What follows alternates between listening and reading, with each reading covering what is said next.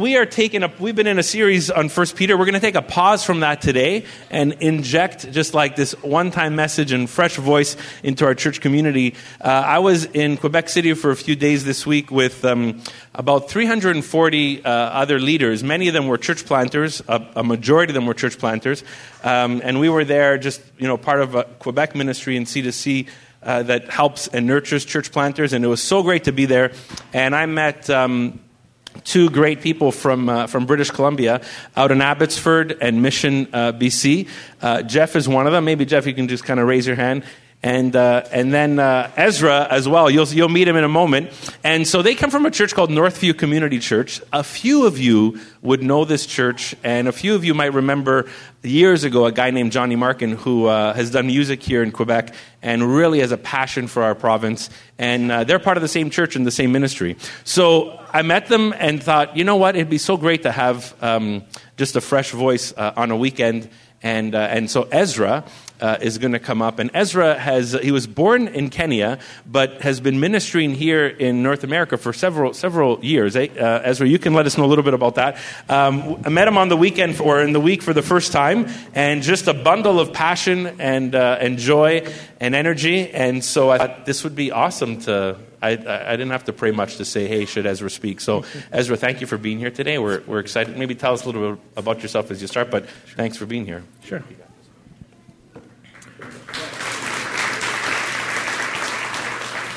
Well, good morning.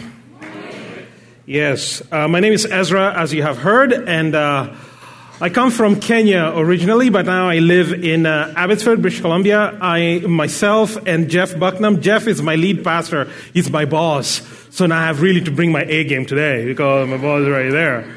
Uh, Jeff is the lead pastor of Northview Community Church. Jeff and I work together uh, to proclaim Christ in that part of the world, and so our church uh, replanted a church in a small city called Mission.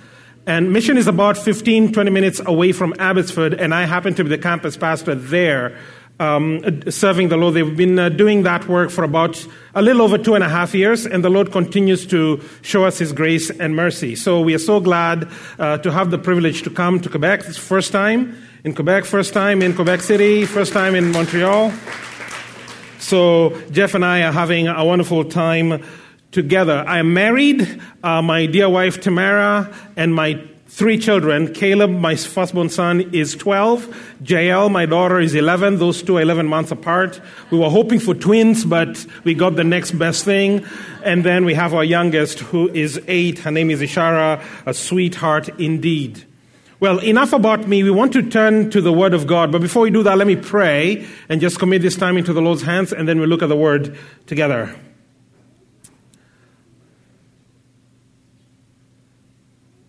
Father, we have sung about your goodness this morning. Father, we have fellowshiped with one another. And Lord, even this hour, we think of the kids doing Youth Alpha right now. Father, we pray that, particularly for those who don't know you, Lord, may this be the day of salvation for them. Father, as we still our hearts before your word, we pray that you would speak to us as we read your word, we pray that, Lord, you would bring to life the truths in it. Lord, I pray for myself that you'll help me articulate what you have to say to us this day clearly, Father, through this text. And I pray that you'd encourage us as we leave, that we leave knowing that you are God and you are good and you are for us, not against us. So, Father, we pray that you'd be with us in Jesus' name. Amen. If you have a Bible, you'll want to go to Luke chapter 7. Luke 7 is the text that I'll be working through. Luke chapter 7, verse 18 to 23 is a passage that I'd like us to go through. A very interesting story that is going on there. As you turn there, here's a short story. I have a friend of mine. He's a young adult. I was a young adults pastor, and I was pastoring this young boy.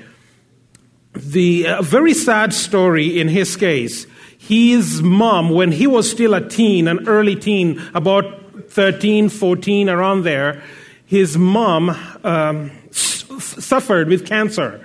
She fought cancer, fought cancer, and unfortunately, uh, a few months later, his mother died. And as you can imagine, him and his three other siblings struggled. He is the third born, two brothers ahead of him, and a sweet little girl behind him. And so they struggled as a family because the death of a mom for a teenager is difficult, as I'm sure you can all imagine. So the mom dies, and then the dad is distraught, of course, as you can imagine. And so the dad was a single parent for quite a while. And so this young man grew up and then he met someone. They got married. It was going okay. And then the dad met a, a, lady who now just came into his life and then he married her because he now wanted to grow old with the companion because the kids were now grown and they were getting married now. So dad wanted to move on with his life. So he meets this lady, a remarkable woman from Ontario. And so they get married, they settle in BC, and everything is going okay until one day she realized, oh, there was a lump on her breast. She goes to the doctor. Yes, it's cancer. They go through the chemo, and then the doctor say, "Well, it's gone now." Well, it came back. And then when it came back, it came back with a vengeance. And within a matter of weeks, she was dead. And I remember being at the hospital with, with the dad as this lady is dying and she's taking a last breath and I'm looking at the dad, my friend, in his eyes and he's seeing the, his, his, his wonderful wife passing away and she passed and now had, I had this horrible job of going now to the family who are waiting in the waiting room and telling them, guess where Linda has gone? She's gone home to be with the Lord. Yes, great, she's gone home with the Lord, but man, death is ugly. So I go and I tell Brad, my friend, hey, Brad, you know what? I'm sorry, man. Linda, who was now like a second mom, she's gone. And Brad just crumbled. You could see his face fell. It's like the ceiling crushed his head. And he just wept and wept and grabbed me. Now he knows I'm a friend, but I'm a pastor as well. He grabbed me and said, Ezra, why does God hate us? He said. There I was. I couldn't say much. Just looked at him and I hugged him. And I hugged him tight.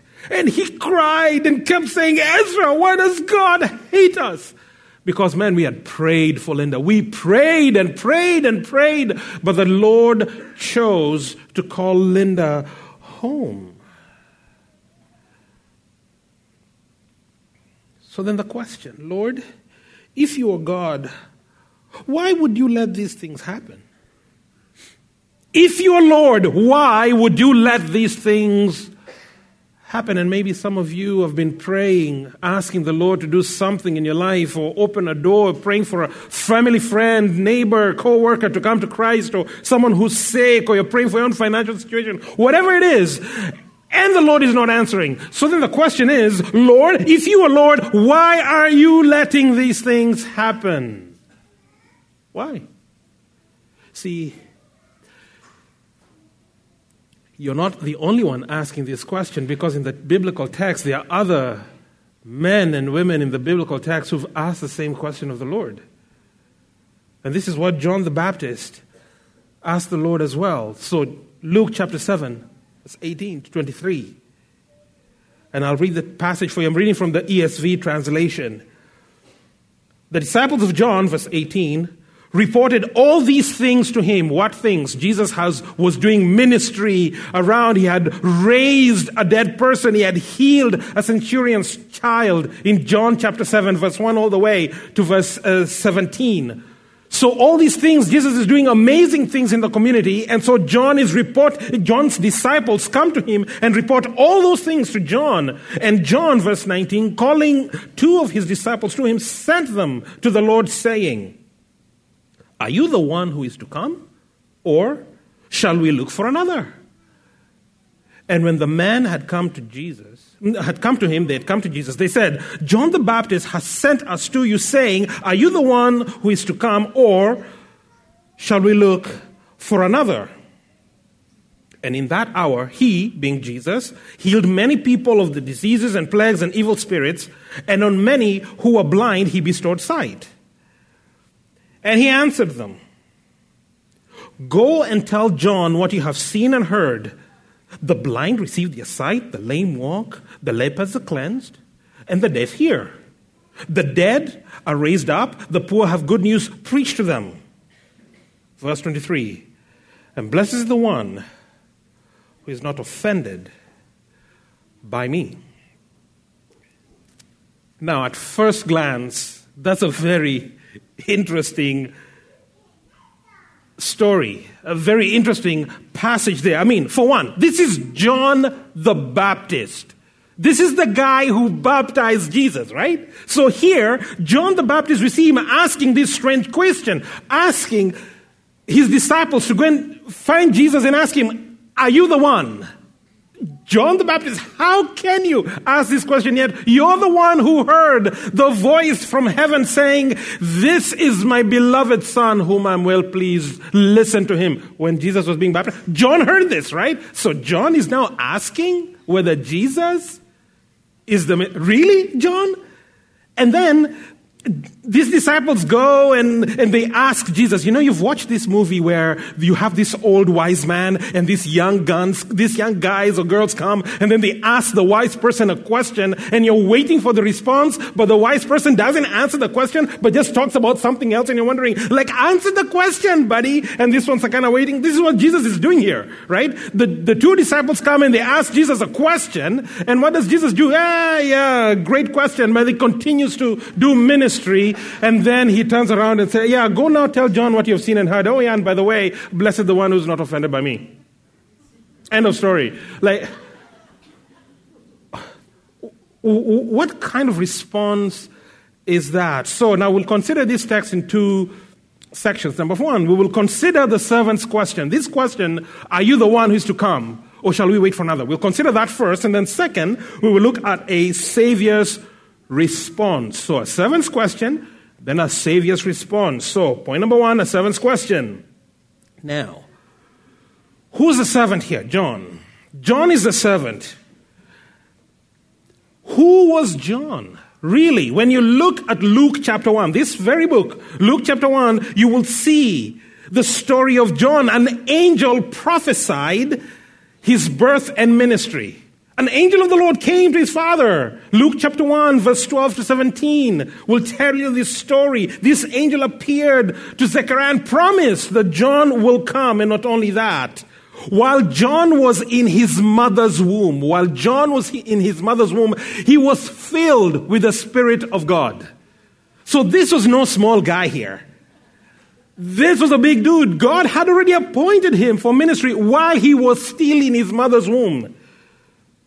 So, and not only that, I want to read a, a, long section of uh, scripture here, John 3. So, I mean, not John 3, Luke chapter 3. So, if you have your Bible, just go a few pages back to Luke chapter 3. I want to read a long section here, just to give us a flavor of who John the Baptist is, this servant of God. Now, Luke chapter 3, verse 1. In the 15th year, in the 15th year of the reign of Tiberius Caesar, Pontius Pilate being governor of Judea, and Herod being tetrarch of Galilee, and his brother Philip, a tetrarch of the region of Iturea and Trachonitis, and Lysanias, tetrarch of Abilene. During the high priesthood of Annas and Caiaphas, the word of the Lord came to John, son of Zechariah, in the wilderness. Let me stop there. You know, when you're reading the Bible and you read this section that I've just read, you're kind of ignoring who are these people? You know, Tiberius Caesar, okay, Caesar, okay, fine. Pontius Pilate, and then Philip, and then Lysanias. Like, who are these people? And where's Abilene? Like, forget that. And you keep reading, right?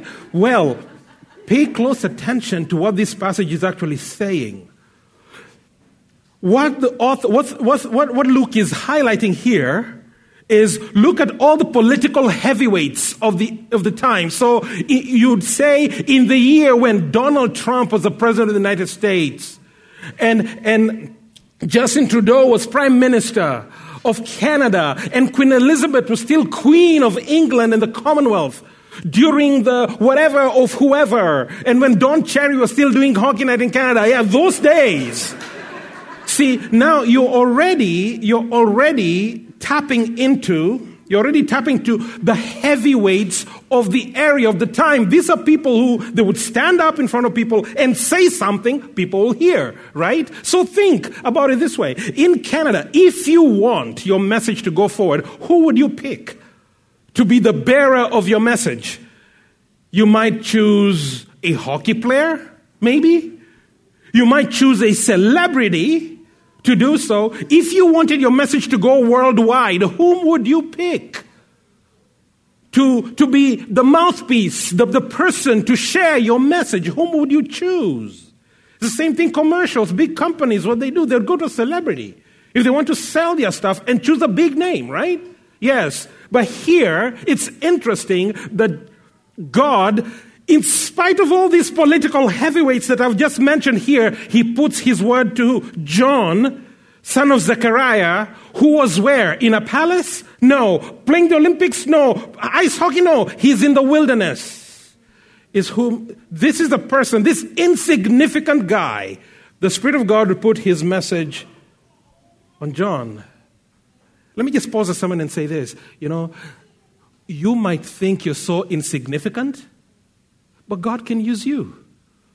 You don't have to be the greatest hockey player in Canada. You don't need to be the musician or the celebrity or the beauty queen or the cover girl or whatever. You don't need to be any of those things for God to use you.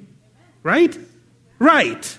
Because God, by His Spirit, can put His word in you and use you as a servant. So, anyway, so this is John. The word of God comes to him despite of all these political heavyweights. The Lord's word comes to him while he's in the wilderness. Verse 3, and he went into all the region around the Jordan proclaiming a baptism of repentance and the forgiveness of sin. So he's going around and you know, declaring, repent, repent, repent, and your sins will be forgiven. Now, let me ask you this question. So, let's say you were to uh, maybe come to Pastor David and you say, Hey, Pastor, we want a revival in this area. You know, I want people to hear the gospel. And Pastor says, Okay, fine, let's put resources there. The band is all collected, everything is going great. And you invite people, you put a barbecue. People love food, so they'll come, barbecue and all that, right? And so the people have all gathered here. And after they've gathered here, now you stand up and you're about to preach to them the gospel, what would you say?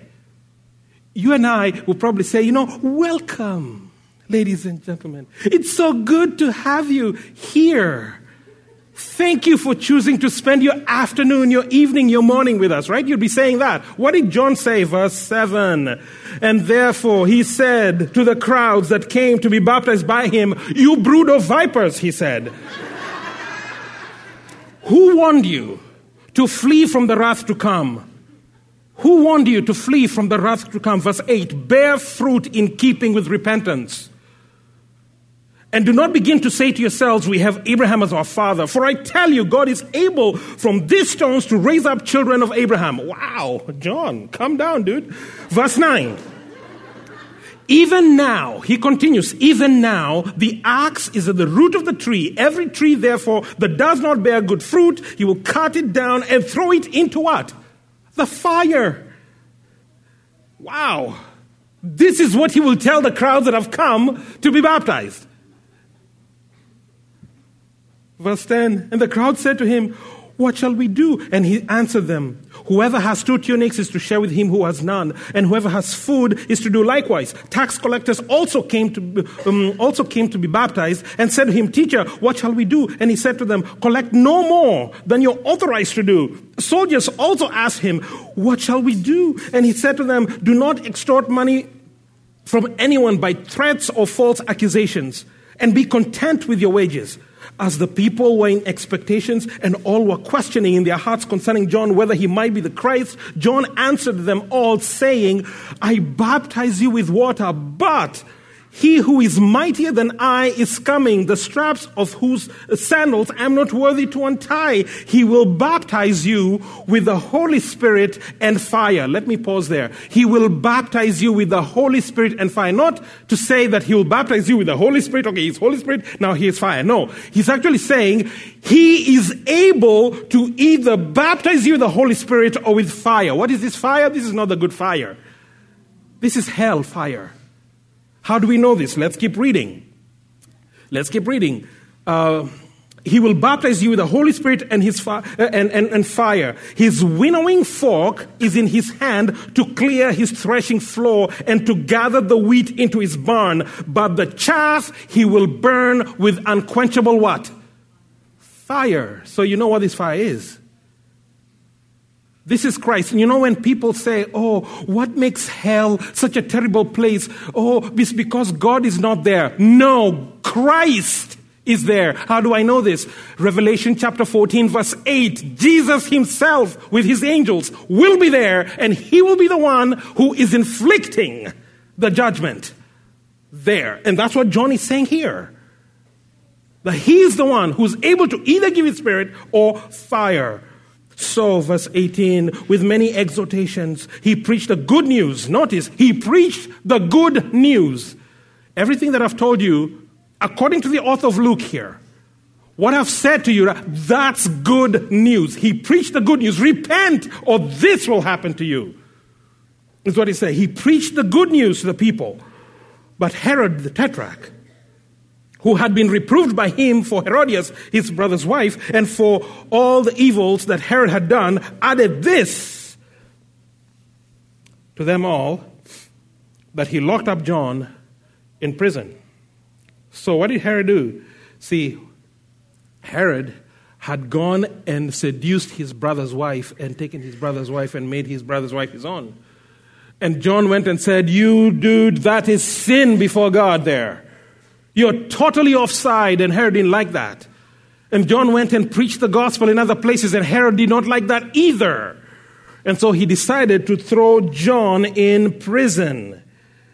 Now, it is interesting what Jesus will say of John in Luke chapter 7, our text, but verse 28, a few verses later.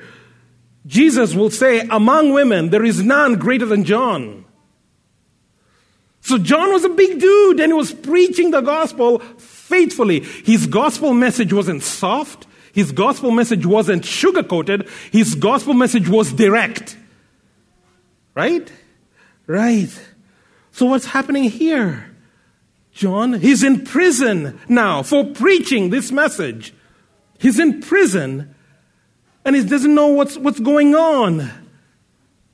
And so he's is Jesus the one? See, John's story and the question reminds me of a woman I know in Africa. See, I told you I grew up in Africa. So there's a woman I know. And this lady in Africa was married to this guy, but this guy was pretty much a deadbeat husband.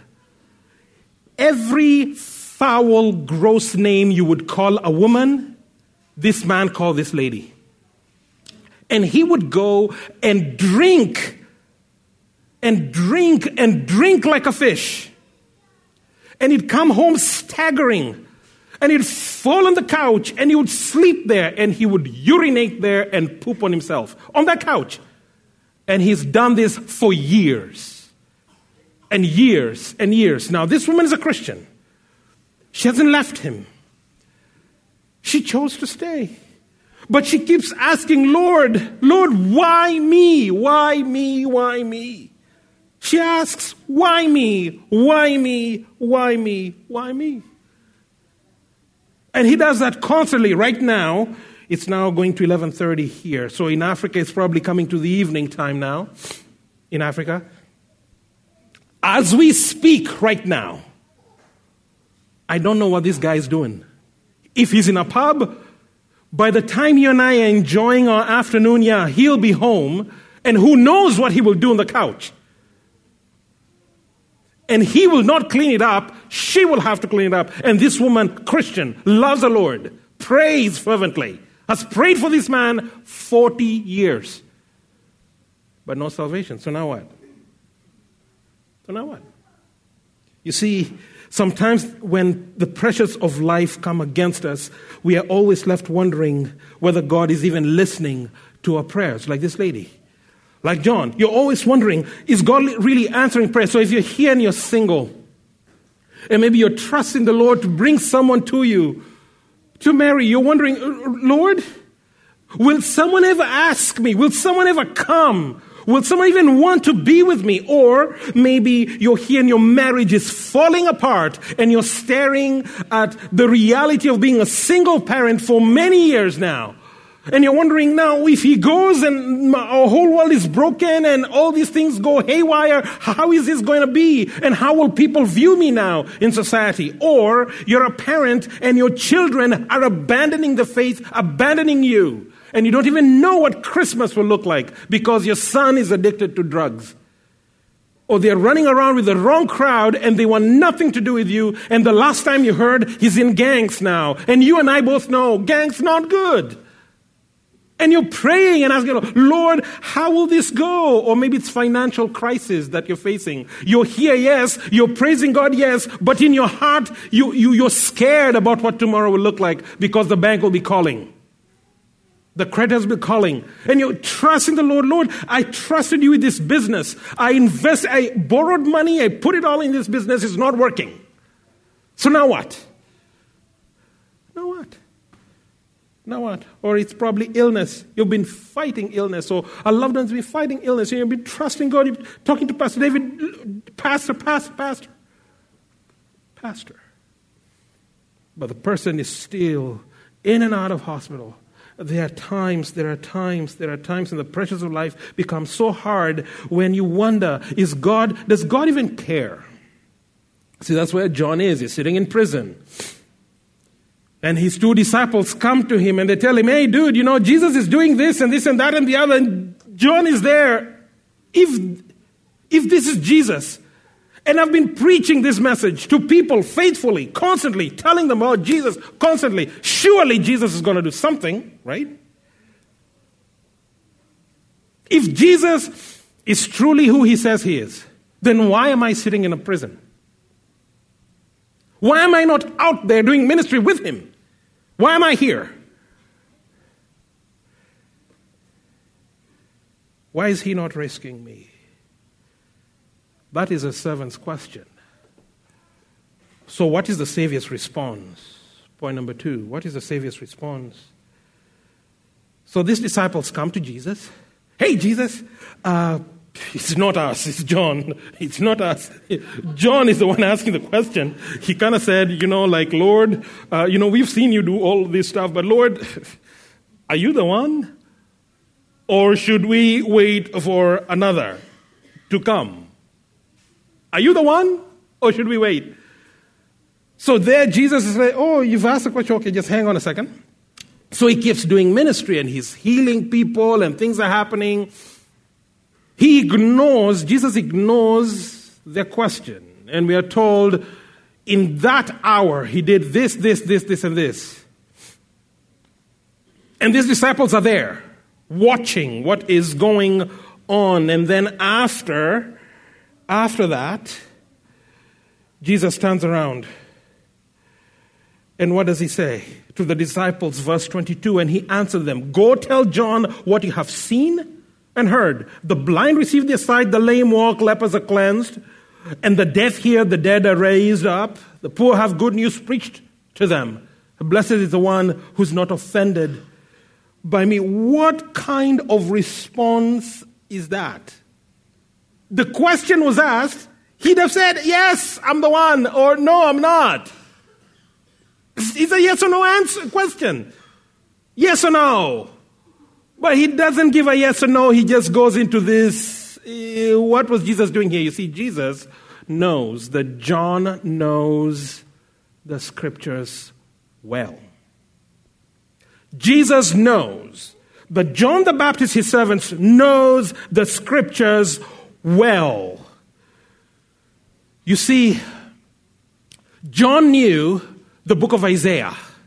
He knew what Isaiah the prophet would say. So, in Jesus going out to do all these things, Jesus doing all this, um, when, when you see the blind receiving their sight, the lame walking, lepers are cleansed, deaf hearing, all these things that Jesus is doing, yeah, Isaiah had prophesied when the Messiah comes. These are the things that will happen. So, in other words, Jesus was quoting, for instance, Isaiah 35, verse 5 or 6. The blind shall see, the deaf shall hear, the mute shall, shall speak, the lame shall walk. Or Jesus goes on, Isaiah 26 verse 19, the dead shall be raised up. Or Isaiah 61 1, the Spirit of God has come upon me because he appointed me to bring good news to who? The poor. John knew the text. John knew Isaiah. And John knew but Isaiah said that there will be a period where decisive deliverance will occur. Oh, Jesus knew. John, you know. So, guess what? I'm not going to just answer your disciples. No, I will model that I am truly who I say I am. So he will begin to do all these things. The disciples will watch. As they watch, then Jesus will turn and say to the disciples, Hey, guys, go tell John I am it. I am the Messiah. I am the Savior. I'm the sovereign King. I'm the reigning Lord. There is none other who's coming, John. I am the guy who's coming. And guess what? Jesus is still Messiah today. Jesus is still Savior and Lord, even when your finances are upside down. Even when your loved ones are dying of cancer, Jesus is still Lord. Even when your children are walking away from the faith and they want nothing to do with the church and you're estranged from your spouse, Jesus is still Lord. Even when it seems like He's not answering your prayers, Jesus is still Lord. And when His gospel is proclaimed, He will save those who are His. Jesus is still Lord today. Just the same way He was telling John, hey, brother, I am still Lord.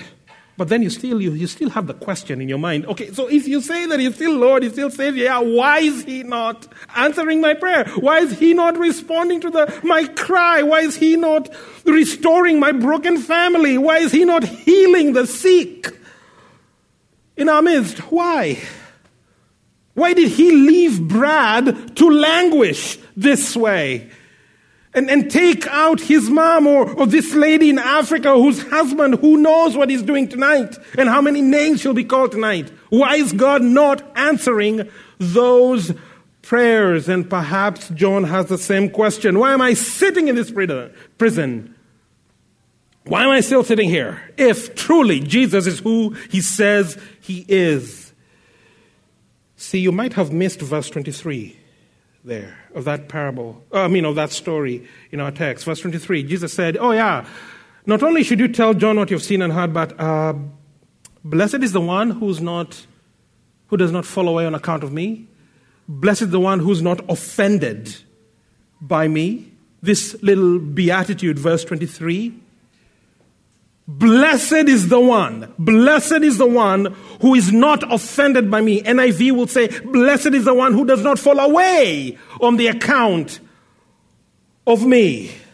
You see, John had assumed, John assumed that the mission of Christ will be a certain way. But when the Messiah comes, this is what's going to happen. Herod, the evil king, yeah, the axe is at the root of the tree. Lord, cut his tree down and throw him to the fire. And take care of all these evil people. Lord, do this and do this and do this. And maybe John had this assumption that when the Messiah now takes his own and comes as a conquering king, he'll be out of prison. And the ones who put him there, oh, game over right? He had assumed this, just the same way you and I assume, hey, we're going to pray and we're going to fast and we're going to, as a church to pray and God is going to heal and amazing things will happen for the glory of His name because people around will now know that Jesus is who He says He is and they'll come to saving faith and it doesn't happen and you're wondering, Lord, what's going on? You see, you assume that you know the mission of God.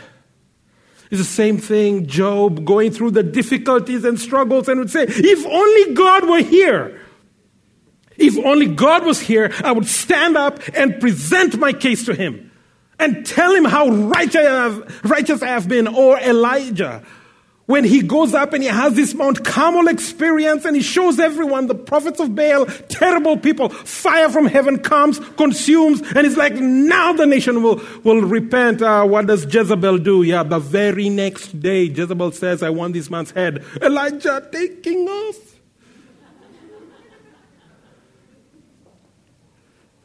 very discouraged. Wondering, Lord, we just fire. What's wrong with these people? Why is there no revival happening in the nation?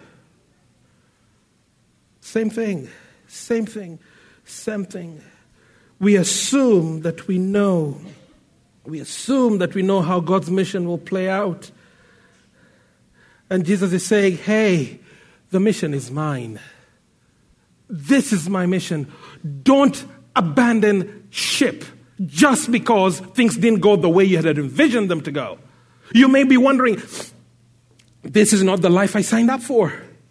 This is not the life I signed up for. This is not what I thought it will be. This is not what I thought Christianity will be. And now you want to abandon ship, and Jesus is saying, Blessed is the one who does not fall away on the account of me. Blessed is the one who doesn't abandon ship. You see, my friend Brad abandoned. My friend Brad abandoned ship. Not a Christian today. He's angry at God. How could God do this? How could God do this? How could God do this? He abandoned. Not a Christian anymore. The lady in Africa I was telling you about, my mother. That is my mom. And that guy, my father. Right. I'm a pastor prayed for this man like you wouldn't believe for years and years and years. Don't know what dad is doing today. Don't know how many names my mom would be called tonight. Don't know. Sometimes I call, sometimes I'm afraid to call because I don't want to hear it anymore. Is Jesus still Lord? Yes, He is. Do I want to see healing? Yes, I do. Has it happened? No, it hasn't. Why? I don't know. But Jesus will say to me, Ezra, blessed is the one who does not fall away on the account of me, is what Jesus will say. I will end with this. End with this. How then are we to live a godly life? How then are we to live a godly life?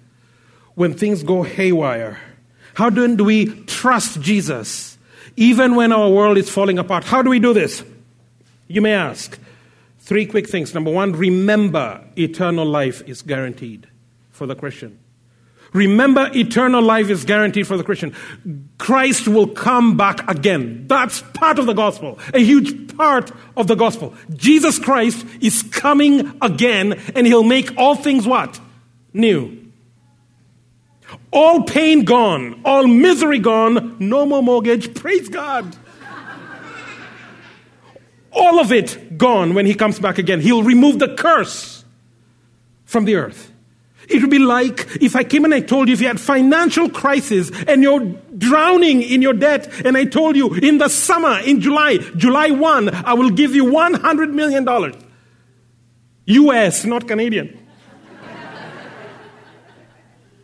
How would you live your life now? Yes, you've been drowning in debt and you don't want the phone to ring and the creditors and your house might be auctioned and whatever the case may be and you, your stuff may be liquidated to pay the creditors. But how would you live if you knew a hundred million dollars guaranteed will come July 1? Yes, the suffering will be there, but you will suffer differently. You see, the Christian, the Christian hope, Christ is coming back again. Make all things new. He'll make all things new. If you're a Christian, you should say amen to that. So remember, eternal life guaranteed. Second, remember the mission of God. What is the mission of God? We are here to glorify God. Regardless of our hardships, regardless of our suffering, regardless of your hard time, you're here, you and I, to bring glory to God. We suffer as people of hope. We remember the mission of God. Finally, Finally, God did not leave us, Christ did not leave us as, as orphans here. He'll grant us the Holy Spirit. You cannot live the Christian life without the Spirit of God. You can't. You cannot. Try living the Christian life without the, the, the, the, the aid, the, the empowerment of the Spirit of God. You can't. You will fail. Always. And maybe you're sick and tired of being sick and tired because you keep sinning and you keep struggling and you're trying to obey God and you can't do it right because you're doing it in your own strength. You cannot do it in your own strength. You need the Spirit of God. That's why every day when you leave your house and you hold the doorknob of your door, pray and ask the Lord to fill you with the Spirit because you don't know what is going to meet you outside of that door. You don't know. So, how do I live? Every day, Lord, help me by your Spirit. Help me. As I was seated there before I came to preach here, the same thing. Do I like public speaking? No. I'm a very shy person. But I, am serious. I'm very shy. very serious. I was seated there, nervous, my, my heart in my mouth. And I was praying, Lord, fill me with your Spirit that I may proclaim your word with tremendous boldness. The Spirit of God is the one who enables you to live. If you're here and you don't know Jesus, and you may look at the Christian life and say, man, it's, it's hard. Oh, but God gives you His Spirit. You can come and know Jesus today. I'm not saying that knowing Jesus will alleviate your problems, no. But one thing is for sure He'll guarantee eternal life. He'll fill you with His Spirit, and He'll show you how you can live for His glory. If you want to know more about this Jesus, Pastor David is here. I am here. Pastor Jeff is here. We'll be more than happy, and the, the worship team is here as well. We'll be more than happy to talk to you about this Jesus. Let me pray for us. Father, for your grace, we are truly thankful. And Lord, I don't know the needs that are here today, but Lord, they are known to you. And so, Father, for the brokenhearted, I pray that you'd comfort for the ones who are sick, Lord, would you extend your hand over their lives and would you touch them? Would you heal them for the, for the glory of your name? For those who are seeking answers, Lord, I pray that in the midst of their seeking, that they would hear you through your word, Father. Would you accomplish your purposes in us? Heal us and unite us that we may live our lives for the glory of your name. Commit these things to you in Jesus' name. Amen.